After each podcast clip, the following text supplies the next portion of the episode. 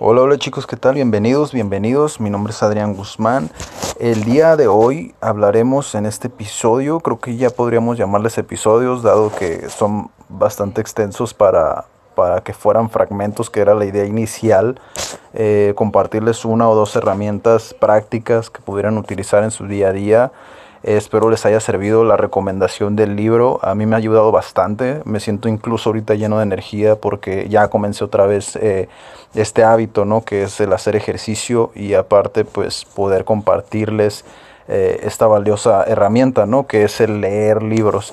Eh, me quedó una historia pendiente, no se me ha olvidado, para complementar el tema pasado, que fue la autoconciencia. Digo, no será el único episodio que, donde hablaremos de ello.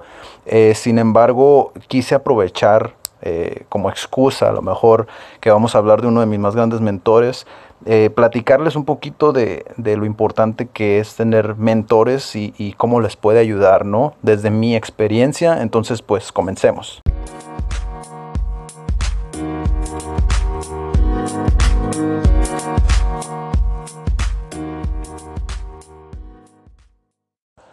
No sé si lo comenté en el episodio pasado, la razón por la cual me siento tan identificado con este mentor, gran mentor dentro de mi proceso, que fue Jim Rohn, y la razón principal por la cual me sentí bastante identificado, digo, a pesar de que me gustaba bastante la manera en la que sin necesidad de moverse a través del escenario podía captar la atención de tanta gente, ¿no? Como solamente el poder de la palabra le bastaba para para poderla captar la atención y mantenerlos así durante cuatro horas que duraba el seminario que yo vi, ¿no? Más de cuatro horas. Eh, y, esa es la razón principal por la que yo me quedé viendo ese, ese seminario, ¿no? Aparte de muchas historias que él cuenta, esta historia que te voy a comentar tiene mucho que ver con la, con la autoconciencia, ¿no? Empezar a ser autoconsciente y aparte el responsabilizarte por tus actos, ¿no? Entonces la historia comienza todo con una lista. La lista de las razones por las cuales no has obtenido el éxito que esperas. Antes de continuar con la historia te voy a decir algo que sé que te va a gustar. Sé que no va a haber excusa para que puedas continuar con tu proceso.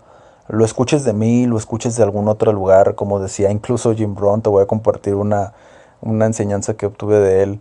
Eh, hay muchas personas que te dirán cómo hagas las cosas, que te dirán cómo ellos las hicieron, que te dirán eh, alguna otra alternativa que existe allá afuera y, no te voy a decir que no lo hagas, incluso de las personas que, que, que puede que pienses que no puedes aprender nada, puedes aprender mucho. Y hay algo que él decía que es, escúchalos a ellos, escúchame a mí y después toma tu decisión. Que eso es lo más importante, o sea, lo que tú pienses, una vez que ya conoces la información, la decisión que tú tomes, ya no será basado en ignorancia, será basado en, en algo más sólido, pero infórmate. Creo que es algo, algo bastante importante el informarse y no hacer las cosas de manera eh, pues ignorante, ¿no?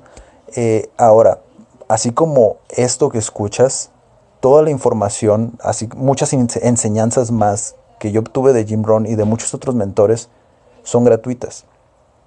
Están colgadas en YouTube o si buscas un poco más, puedes encontrar libros incluso en línea, ¿no? La razón por la cual te comento esto es porque no vas a tener una excusa para no hacer ese cambio y para, no, para seguir tu proceso, ¿no? Entonces, búscalo, pon en YouTube Jim Rohn y te va a aparecer un seminario de más de cuatro horas, si mal no recuerdo, y velo. Si, creo que si no estás dispuesto a ver un seminario de más de cuatro horas no estás tan preparado para hacer un cambio realmente en tu vida, ¿no? Ahora, no se trata solamente de sentarte, verlo y ya está, vas a cambiar tu vida. Mi proceso ha sido de cuatro años aproximadamente, un poco más. Pero lo que quiero decirte es que no es fácil, es simple. Tener un cambio en tu vida es simple, más no es fácil. Pero bueno, ya sin embolarme más, eh, vamos a, la historia, ¿no? La historia comienza con una lista, como lo había dicho, ¿no? Cuando Jim busca a Earl Schoff, porque Jim quería tener un éxito, digo, su motivación principal en ese momento, estoy hablando de un chico de 25 años, al igual que yo cuando vi el seminario, eh, él se veía movido por algo que muchos de nosotros podemos sentirnos identificados a esa edad y con esa ambición que él tenía, ¿no? El hecho de las finanzas, o sea, su estado financiero era crítico. Eva se sentía presionado por la sociedad porque él se veía en una posición de soy un norteamericano de 25 años con una familia y tengo todo para, para ganar y no puede ser posible que no lo esté haciendo. Entonces cuando él le plantea esta situación a Ershoff, que, que él, él, estaba teniendo un éxito bastante notorio en, en, su vida, no solamente en su vida financiera, que es lo que no veía Jim Brown en ese momento, sino también en su vida personal, ¿no? Él estaba creciendo como persona. Eh, y cuando él le comenta esto a, a, a, eh, cuando Jim le comenta a Ershoff que quería pues un poco de ese éxito, quería, quería comenzar a, cambiar, ¿no? Estaba dispuesto a cambiar, estaba dispuesto a hacer lo que fuera necesario para empezar a obtener mejores resultados tanto en sus finanzas como en su, en su, vida, en su vida personal, ¿no? Ershoff al ver esto le preguntó, eh, ¿por qué crees que no has llegado todavía a donde dices que quieres llegar? Y Jim Rohn le dijo por las limitantes, obstáculos, eh, cosas externas a él, básicamente lo que él decía, eh, cosas externas a él que no le permitían como llegar a ese éxito, ¿no? Earl lo que hizo fue, ok, estás tan seguro de que existen muchas cosas ahí fuera por las cuales no has alcanzado tus, tus resultados, pues me imagino que tienes una lista. A lo cual Jim pues le dijo, mm, no la tengo conmigo. Y él le dijo, ok, la tienes en tu casa, la tienes en tu auto, vamos por ella. A lo que Jim Ron pues respondió, no, no tengo una lista, no he creado una lista, ¿no? Con, con esta información. Y Earl le dijo, ok, hazla. Pues Jim se vio a la tarea de hacer esta lista y, fue bastante detallado en cuanto a lo que había dentro de esa lista desde el gobierno encabezando la lista, eh, como muchos podríamos pensar, el gobierno era el, mal de todo, ¿no? E, era el causante de que Jim eh, a los 25 años eh, estuviera pues al borde de la quiebra, ¿no? Después, pues las empresas, las personas adineradas, sus vecinos, el vecindario completo, todos, todos, todos y cada circunstancia externa a él estaban en esa lista, ¿no? Eh, incluso el tráfico, el clima, los noticieros, etc. Earl vio detalladamente la lista, a pesar de que ni siquiera ocupaba ver la lista, pero quería, quería mostrarle a Jim cuál era el punto de esta dinámica, ¿no? Y fue bastante, como lo dice Jim, él era bastante cálido, era bastante amable, pero también podía llegar a ser bastante duro, ¿no? Duro en cuanto a cómo él le decía las cosas. Él miró fijamente a Jim y le dijo, hay un problema muy grande con tu lista. Y Jim le preguntó, ¿cuál? Él le dijo, el problema con tu lista es que tú no estás en ella.